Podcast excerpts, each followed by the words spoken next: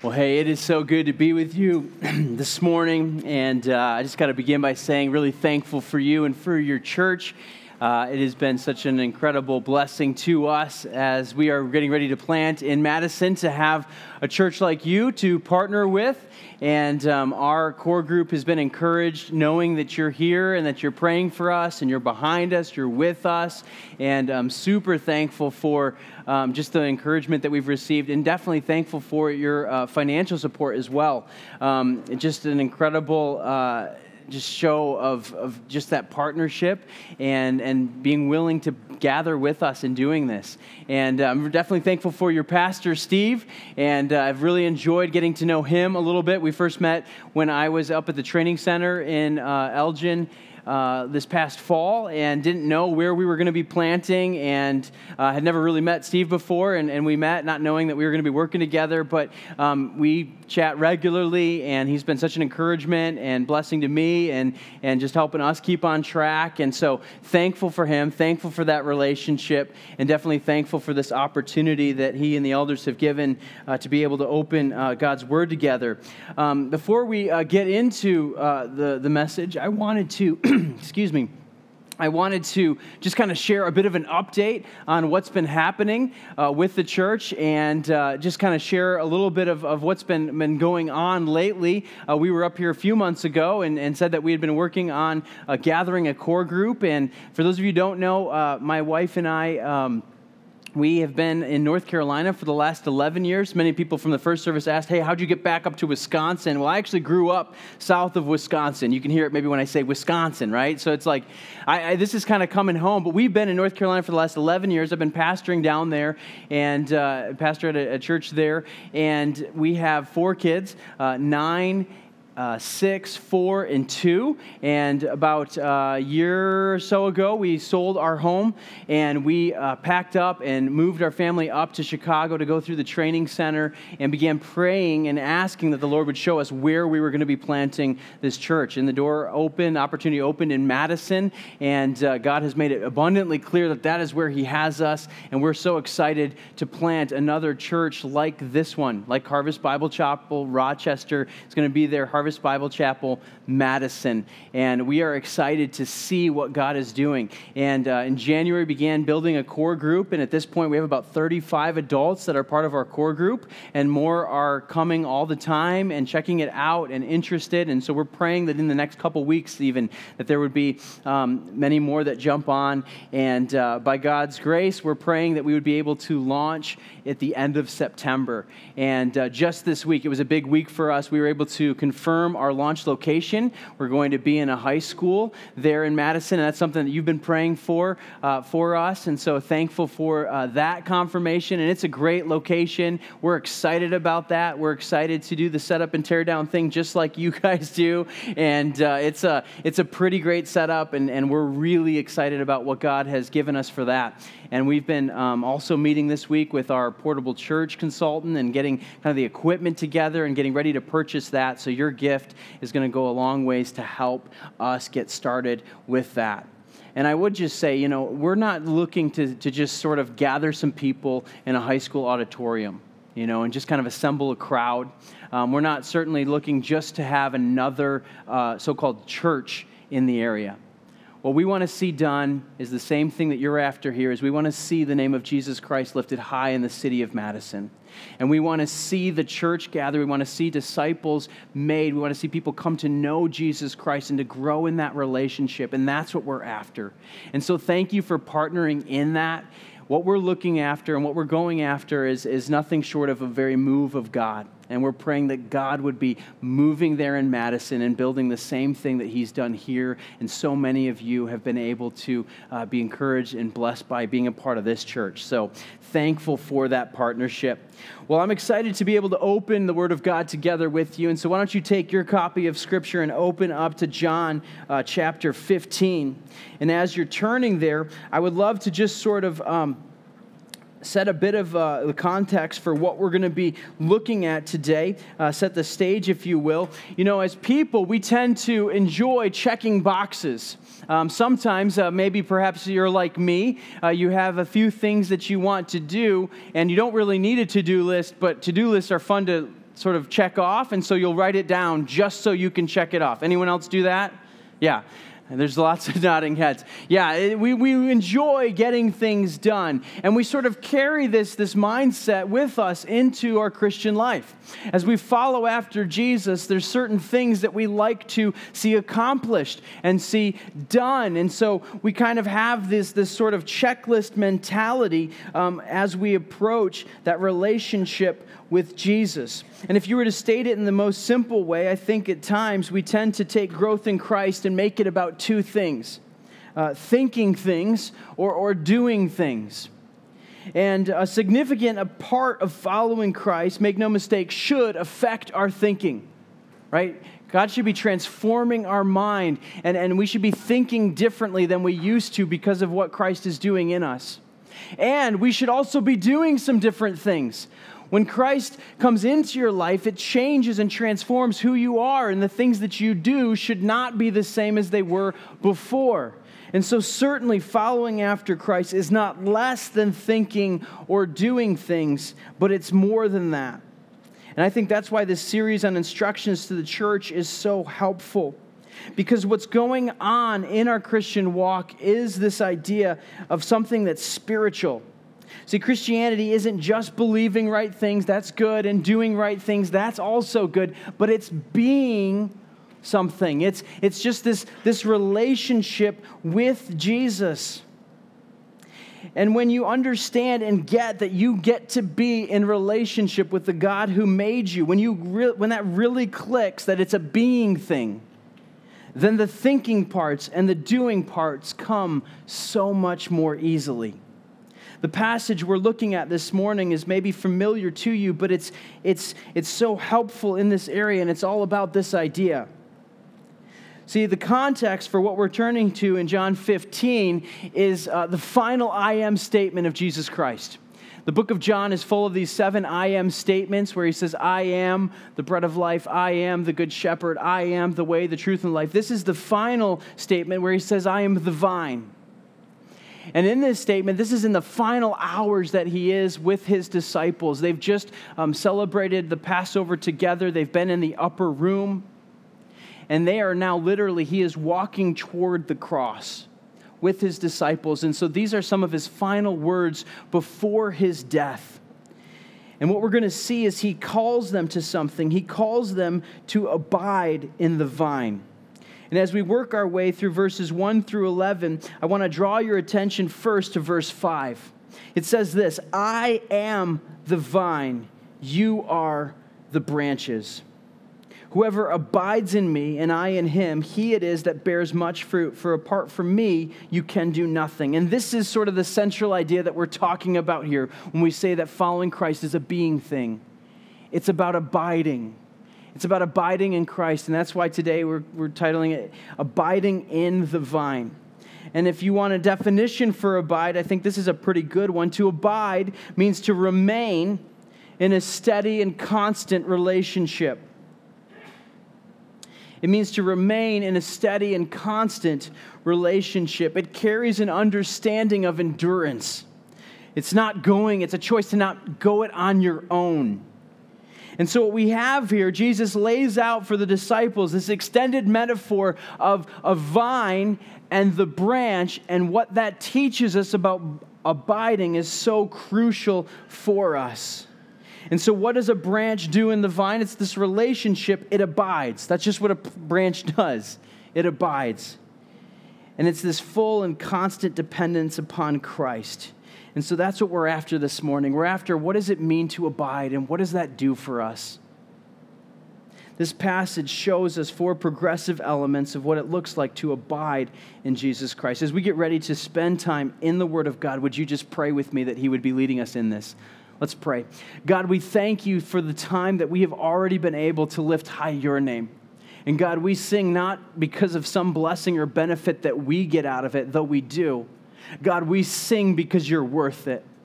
And God, we worship you and we gather here this morning because you are worth it all. And so, Lord, now as we proclaim your word, as we look at it, as we study it together, God, as we seek to understand what it is that you have for us, I pray that you would teach us. Holy Spirit, would you illuminate our minds, our eyes to see the truth that you have for us and help us to apply it? God, help us to walk out different because of what we've seen here and what we've learned here today. Lord, would you teach us now? We ask this in the name of your Son, Jesus Christ. Amen. Well, look in your copy of Scripture at John uh, 15, beginning in verse 1. The first thing we're going to see here is that abiding requires pruning. Let me show you what I mean. Look at verse 1. I am the true vine, and my Father is the vine dresser. Every branch in me that does not bear fruit, he takes away. And every branch that does bear fruit, get this, he prunes, that it may bear more fruit. Already you are clean because of the word that I have spoken to you. So, the first thing we see is not necessarily the fun part of abiding, but it's so necessary. Abiding requires pruning. And in this, we see sort of four uh, uh, factors, four sort of players in this metaphor. You have the vine, which Jesus says, that's Jesus saying that. He says, I am the vine. So Jesus is the vine in this picture. And he says, My Father is the vine dresser. So he's the one that's doing the pruning. And then you have sort of these two branches. You have the fruit bearing branches, which he prunes, and you have the non fruit bearing branches, which he takes away. Let's talk about these fruit bearing branches. It says that every branch that does bear fruit, he prunes. Now, that doesn't sound very fun, right? If you're a branch, I don't know if you necessarily want to be pruned. Um, some of you uh, have yards, and I'm sure you uh, do your best, maybe, to uh, upkeep them and, and keep them looking good. I enjoy a good looking yard. I'm not the best when it comes to knowing what plants are and what time of the year to cut them, and, but I enjoy having things looking good. And uh, I've always kind of had those, you know, old school sort of giant scissor, you know, uh, sort of snippers. And, uh, and so that's how I kind of went after my, my bushes. But a couple years ago, my wife got me for Father's Day uh, one of those electric hedge trimmers. You know what I'm talking about? Like the really wide ones. They just kind of do work. And so I was so excited to go after this because we had these big bushes in the front of our house, and they were these big old broad leaves, and they were getting so big, and, and it was so much work to kind of go after it with, with those little hand snippers. So I go out there with this hedge trimmer, and about four seconds, I was just like, mm, you know, and I was done, okay? It looked good, it was even, it just had this nice, crisp look to it. But if you know anything about plants, you know that that's not exactly the best method to go after these big broadleaf bushes. Because what happened was in the process, all those leaves got kind of mangled up, though it looked good from afar. When you got close, you could see that all these leaves were cut up, and within two days, the thing was looking super sad and it's brown and it's sort of drooping and my wife's kind of asking like what did you do to our plants? I mean they just looked sick. And so i got on the internet and started googling like what am i supposed to do? What did i do wrong? And turns out that that's not exactly the best method um, to, to trimming those types of bushes what I learned was, and, and what I then subsequently did, was I had to get these little sort of snipper, scissor, like even smaller things, and, and individually I had to go and cut every branch that was coming up. And I had to do it right above where the leaf was so it would be able to grow. And you know what happened? Those bushes, like, pop back to life. And within a couple weeks, they were bigger than they had begun with. They had like multiple branches coming out, and they looked so full and so healthy. This process of going through and actually pruning away, taking away some of the growth, made them bloom and grow even fuller than they had been to begin with. And see, here's the thing for us.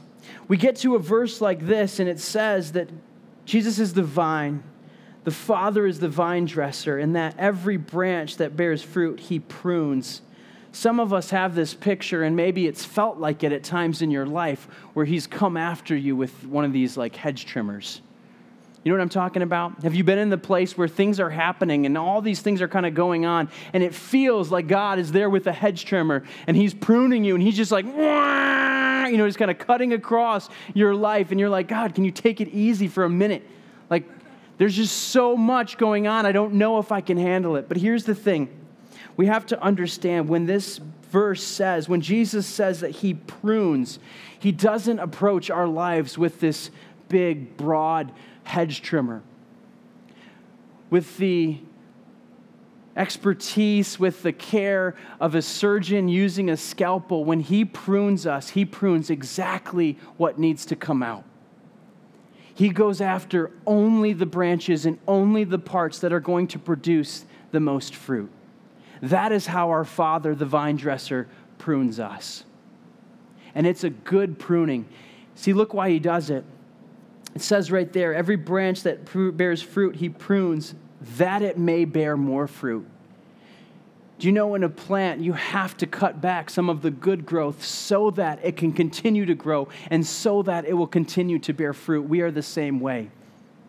There are parts and pieces of our life that at one point maybe made sense or maybe they're not they never made sense at all. Maybe there's some sin in our life, but God, the vine dresser is actively pruning us and taking away all of those parts so that we would be able to bear more fruit. It's not unlike what we see in Hebrews chapter 12, which teaches that the Lord disciplines his own the way that a father disciplines his children. And all this is for our good, that we may share in his holiness. See, God is after us so that we would be able to bear more fruit. And what about these branches that don't bear fruit? What, what, is, what does that have to do? Well, the key point of what he's trying to show in this metaphor is the life giving power that comes in the relationship, that abiding relationship with Jesus Christ. So, his point in saying that every branch in me that does not bear fruit, he takes away, it's just saying that there is no life in those branches. You might want to ask the question, you know, well, who is he talking about here? Is this someone who's maybe lost their salvation? I would quickly want to just say that no, we, we, we got to be careful that we don't take this metaphor and try and apply it to something. God, he's not teaching about whether you're keeping or losing your salvation here in this picture. I would simply say that, that, you know, did you do anything to earn your salvation? The answer is no. Then how could you do something that would help you or that would cause you to lose your salvation? The answer is you can't. You can't lose that which you never earned to begin with. And so, what he's not teaching here is that these are people that have come to know Christ and that have raised from the dead and they are his children, and now he's like taking them away. That's not the point. The point is, it's a warning, certainly, but the emphasis of what he's trying to show is the life giving power of abiding in the vine. And so we need to seek to be these branches that are in the vine, abiding in the vine, so that he would bear more fruit through us. And so, how does he do this? How do we embrace this pruning process that comes from abiding in Christ? Well, I think the first thing is to expect the pruning and to sit under it. Recognize and know that God will prune you. The vine dresser will prune you. There are things that have to be cut away. Expect it and then embrace it when it happens. If you see God taking and pulling and using things to, to, to, to prune you, then recognize, God, you're doing this for my good and for your glory. I think there's three main factors that he uses, three things that he uses to prune us. The first is circumstances, usually of the difficult variety. But he does use good circumstances too. I think of the when my wife and I were first married.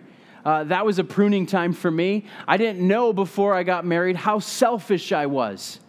And I realized in trying to do life with another person and, and, and, living with, with another human that I couldn't have like my schedule and my eating habits and, and leave like the house the way I wanted. Like I had to like kind of grow in my selfishness. That was a good circumstance, but God used that to prune me.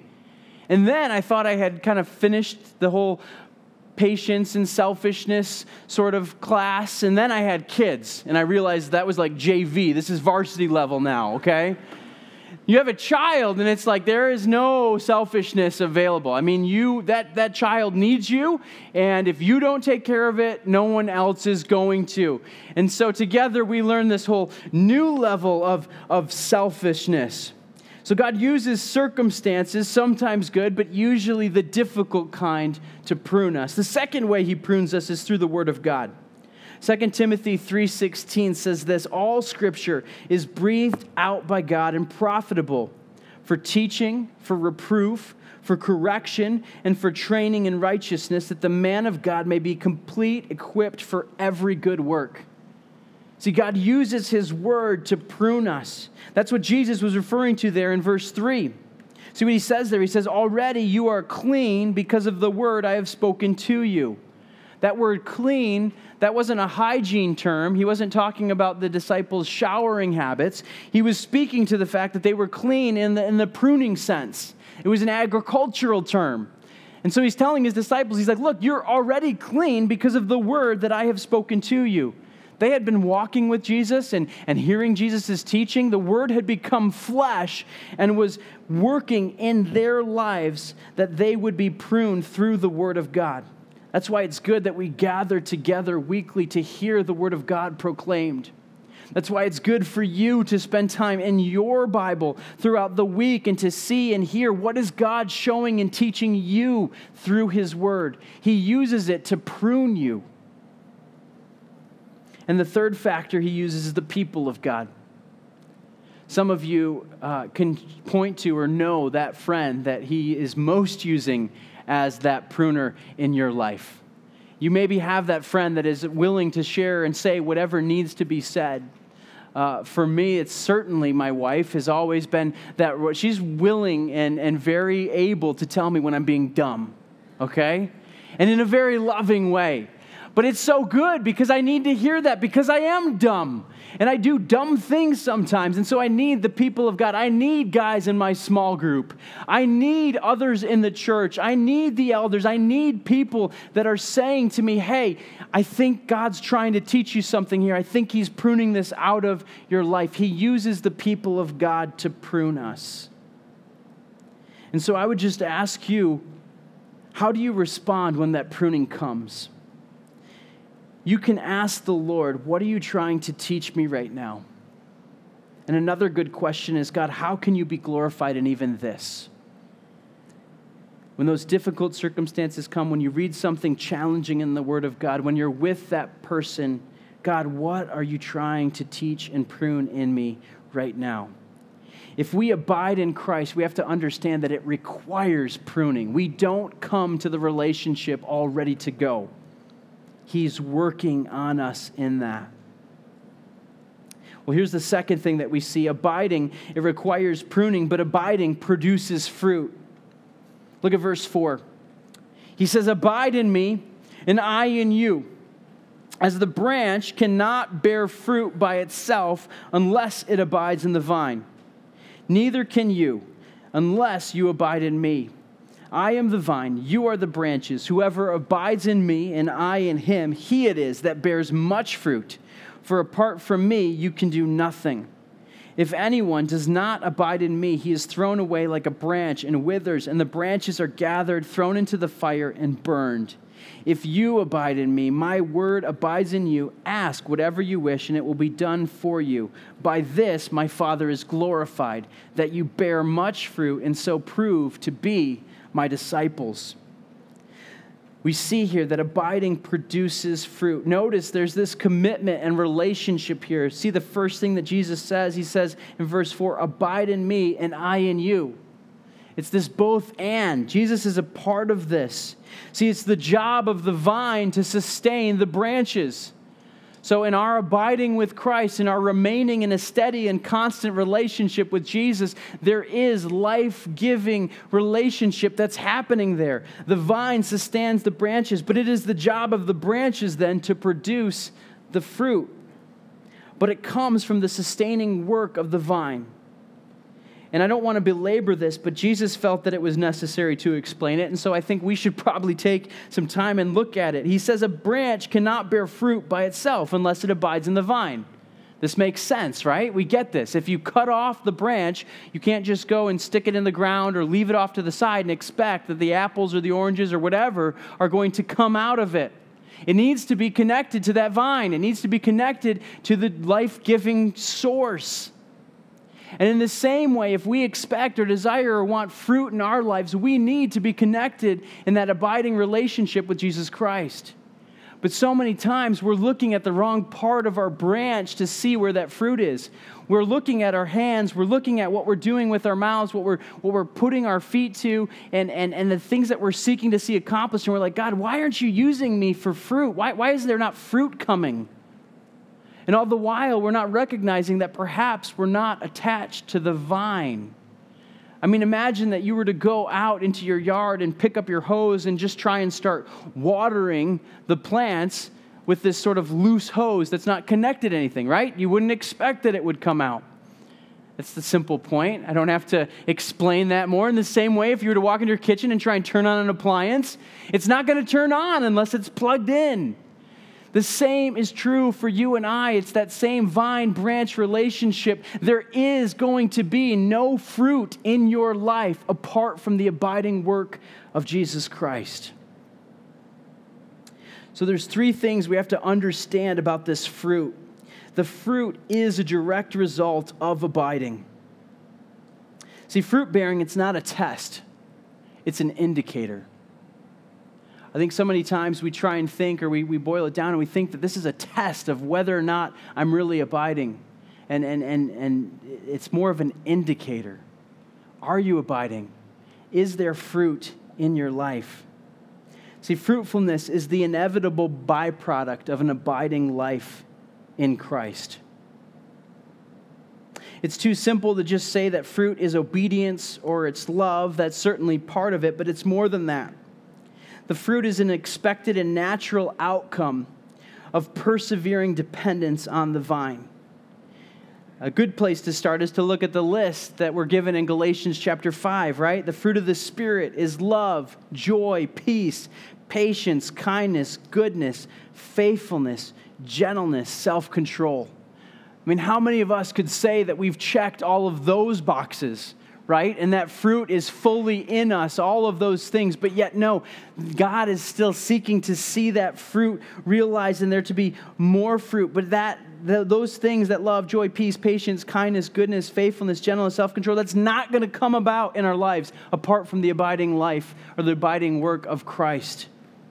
The second thing we understand about the fruit is that fruit is connected directly to prayer. See what he says in verse 7? He says, If you abide in me and my words abide in you, ask whatever you wish and it will be done for you. Jesus is saying, Look, if you abide, ask, and I'm going to do it. There's a direct connection with prayer.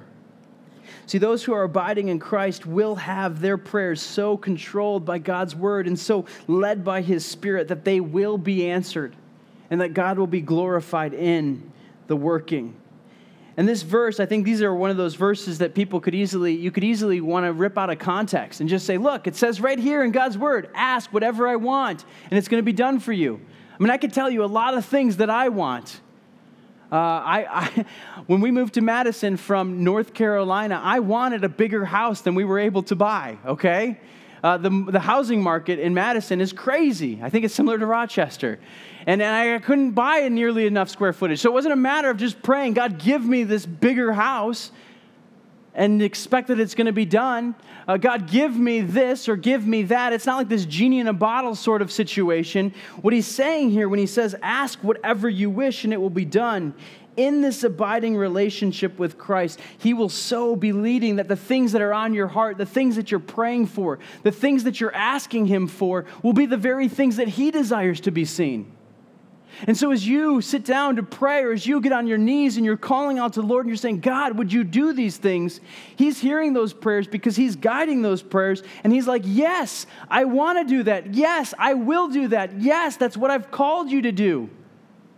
And so, that's an incredible encouragement for us as a church, for us as the church, right?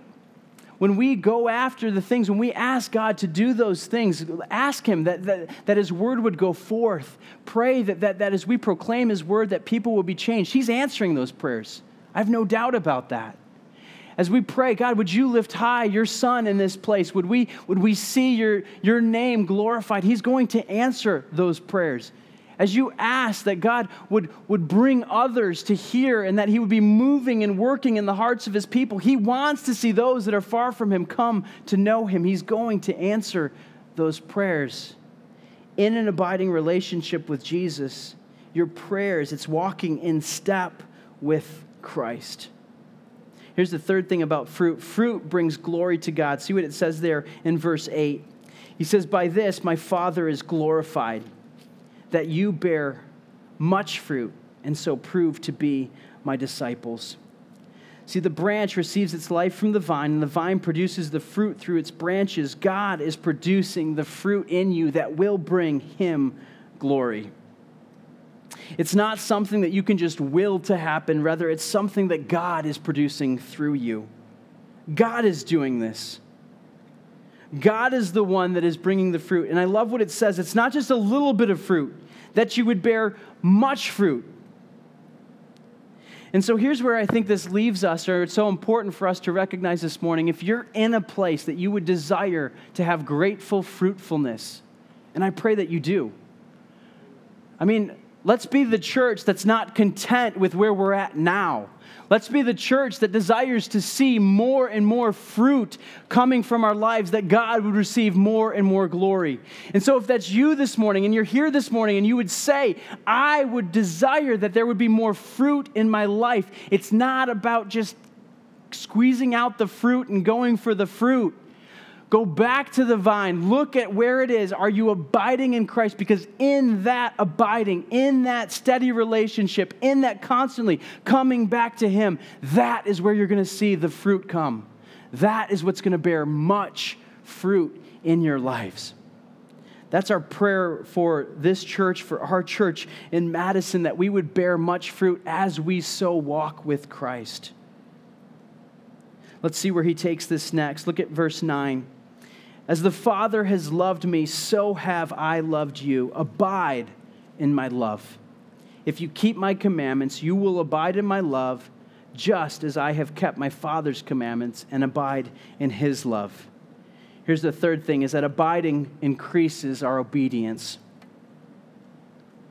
When we abide in Christ, we abide in his love.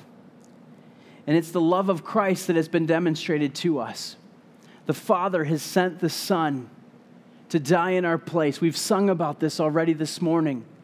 And He died that death for us, that there would be forgiveness of sin, that there would be, when we repent, that there would be forgiveness and that there would be new life through His life. And He has already done this. And so He's demonstrated His love through His death and through His resurrection. And He says, As the Father has loved me, so I have loved you. Jesus has shown us his love. But I love that statement, as the Father has loved me. Do you know that the same love is given to us that is given from the Father to the Son? I mean, Jesus Christ has allowed us, has worked that transforming work in our lives that would allow the Father to be able to love us in that way. And it is only through the work of Christ that that is possible. And it is this perfect love. And here's the thing about perfect love it casts out fear. 1 John 4:18 says there is no fear in love for perfect love casts out fear. And so then when we move to this idea of abiding producing or rather increasing obedience, we see that it is motivated and, and comes about because of this result of love. He says, Abide in my love. If you keep my commandments, you will abide in my love, just as I have kept my Father's commandments and abide in his love. So, why do we keep his commandments? We do so because we abide in his love. Love is the motivator for us increasing in our obedience, not guilt. And so many times I think we think that it's guilt, or maybe you've come with this preconception that you do the things God's called you to do because of guilt. Well, guilt is a lousy motivator for obedience. I mean, just yesterday or uh, Friday, we were with our family and we came up a day early uh, to be here uh, in Rochester. And we knew we were going to be here, and it was my, my daughter's, my oldest daughter's birthday yesterday. And so uh, we came up a day early to spend the entire day at Mall of America. And um, you guys were super generous. I don't know if you knew you were generous, but um, you gave us some uh, passes for unlimited rides. And so we left, we hit the road like 6 a.m. Um, from Madison, and we drove up to the Mall of America. And it was, this was my daughter's sort of birthday party because I knew we were going to be traveling, and I didn't want it to be lame. And so that's what we did. We came up a day early so we could get there. And let me tell you, we wore that place out. I mean, we rode all the rides and, and we were just going for it. And we got our value out of those, um, just trying to be good stewards, right? And so we got our value out of those things. I mean, we almost shut the place down. And so my daughter, we're going through these rides. And, and let me tell you, I wasn't riding some of those rides because I felt guilty as a dad. Like I wasn't like, oh man, like I don't want to be a lame dad, so I gotta be, I gotta, I gotta go on this ride with her. I mean, when she asked me, hey dad, will you ride this SpongeBob again. It's like, yes, I will ride SpongeBob again because I love you. And I know that that's what you want to do. And I kind of like the SpongeBob one too. But I love you and I'm doing it because I love you. Now, more, the circle ones, that's where the love really came in. I can't handle those anymore. Those ones that go around and around, those are no bueno anymore. That's like, that's not, that doesn't sit well. There was one I did have to put, just full confession, had to put my foot down on the, the, the brain one that goes around and spins you upside. There's too many things going on with that thing. I said, sweetie, I love you, but not that much.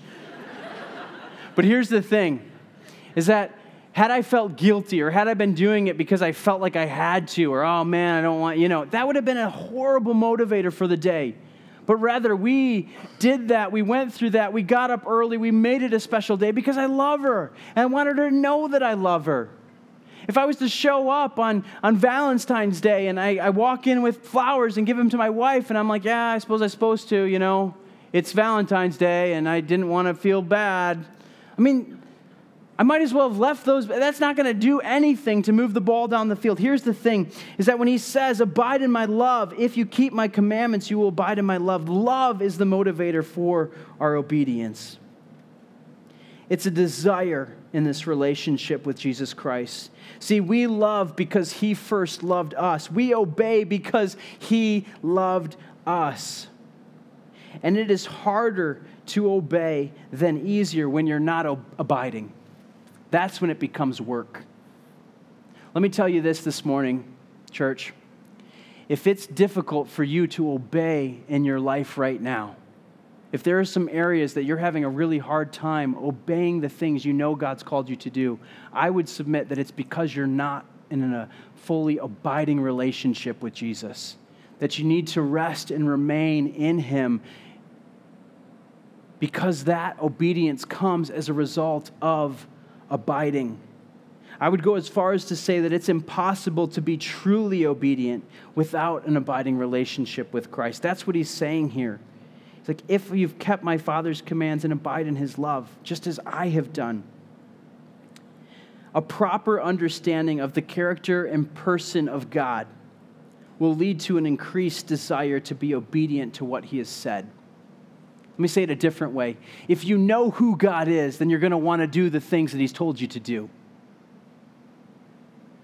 See, when we understand this great love that He's had for us, when we understand the sacrifice that He's given on our behalf, when we understand the obedience that He's called us to, that's when the W's, worship, walk, work, become easy. They flow out of us. We want to worship. We want to walk with others in community. We want to work and use the things because we love Him and He loves us, and that's what flows from that. See, abiding increases our obedience to him. And here's where it ends. I love verse 11. Look at verse 11. It says, These things I have spoken to you, that my joy may be in you, and that your joy may be full. Jesus said these for the joy of the hearer. He desires your joy here today. He wants you to know the joy that is found in him. And this is the climax and the ultimate goal of this passage is that you would know the joy of Christ and that his joy would be in you. And I love it that your joy would be in you and that your joy would be full. Or that his joy would be in you and his joy would be full. What Christ wants to do is he wants to make a major deposit in the account, your bank account of joy. He's tired of seeing you just live paycheck to paycheck and sort of coasting by on this sort of half hearted joy that you're trying to pass off as the joy of Christ. Rather, He desires to deposit this in such a way that you would have this abundance, this overflowing joy that would be visible to others around you, that it would be infectious, the kind of joy when you have plenty to go around and can share it freely with others. See, our idea of joy in a human fallen world is so much more shallow than what Jesus is talking about here. He says that my joy may be in you and that your joy may be full when you abide in Christ, you understand and recognize and have this joy that can't be found anywhere else. There is nothing else you could turn to to find the type of joy that He's offering here. He's calling us into this abiding relationship. You know, I would say when we first began to feel the tug of church planning, it was the winter of 2015. So we're coming up on almost two years that we've been sort of on this adventure and in this journey. And let me tell you, it's not easy. It's not easy selling your home and moving across the country and then not really knowing where you're going to end up. We actually thought we were maybe heading back to North Carolina. We liked it down there. But God made it so clear that He was calling us to Madison, Wisconsin. And let me tell you, I'm so glad that we followed His call because He has gone before us every step of the way. And we are now there, we're living there, and we um, are seeing God's hand move in just incredible ways. He has opened door after door, He has brought people, He has been moving in such a way. And I think the thing that He's showing me time and time again through this process is my need to abide in Him every time it's difficult, every time it becomes tricky, it's a reminder that I need to lean harder into that relationship, that I need to go back to the source of life, that I need to look to the vine, abide in that vine, that I would be able to produce the fruit that He's seeking to see done. See, once you understand the being part of that abiding, that's what gives way to the thinking and the doing. But it has to start from the being. See, we need to think about the loving hands of our Father as He prunes, but it comes from knowing that Father and being in relationship with Him. We need to think about the glory that Christ is due through your fruit. When we be in relationship, when we are in relationship with Him, it will cause us to think about the way that Christ has loved us and so moved us to obey. And when you're in this being relationship with Jesus, you'll think about the abundant joy that is found in Christ. And then, being in this relationship, you'll then begin to do those things that He's called you to do. You will be patient through the pruning. You'll be productive, bearing much fruit. You'll be obedient to the commands that He's given you. And you'll be joyful because you know your Savior. Church, all of this doing, all of this thinking, all the things that we're seeking to see done in our life happens through being in an abiding relationship with Jesus Christ. Let's pray. Our God, we thank you for the great love that you have demonstrated to us through your Son, Jesus Christ. And God, that is the motivation that we bring and that we uh, respond out of. God, your great sacrifice, God, your great love for us. And so, Lord, this morning we just pray that you would help us to remember that. God, that we wouldn't be so quick to, to try and put it into our own box, but God, we would seek to see this relationship grow in the way that you've called us to. God, I pray that we would never stray far from you, that we would remain close. Help us to do that. Lord, I pray as a church that Harvest Rochester, God, that Harvest Madison as we get started, God, that we would see that the life of the church comes from being connected to you, the vine. Jesus, we thank you for the joy that you offer. You are such a good God. And it is for that reason that we praise you, that we worship you here today. It's in the strong name of your Son, Jesus Christ, that we pray. Amen.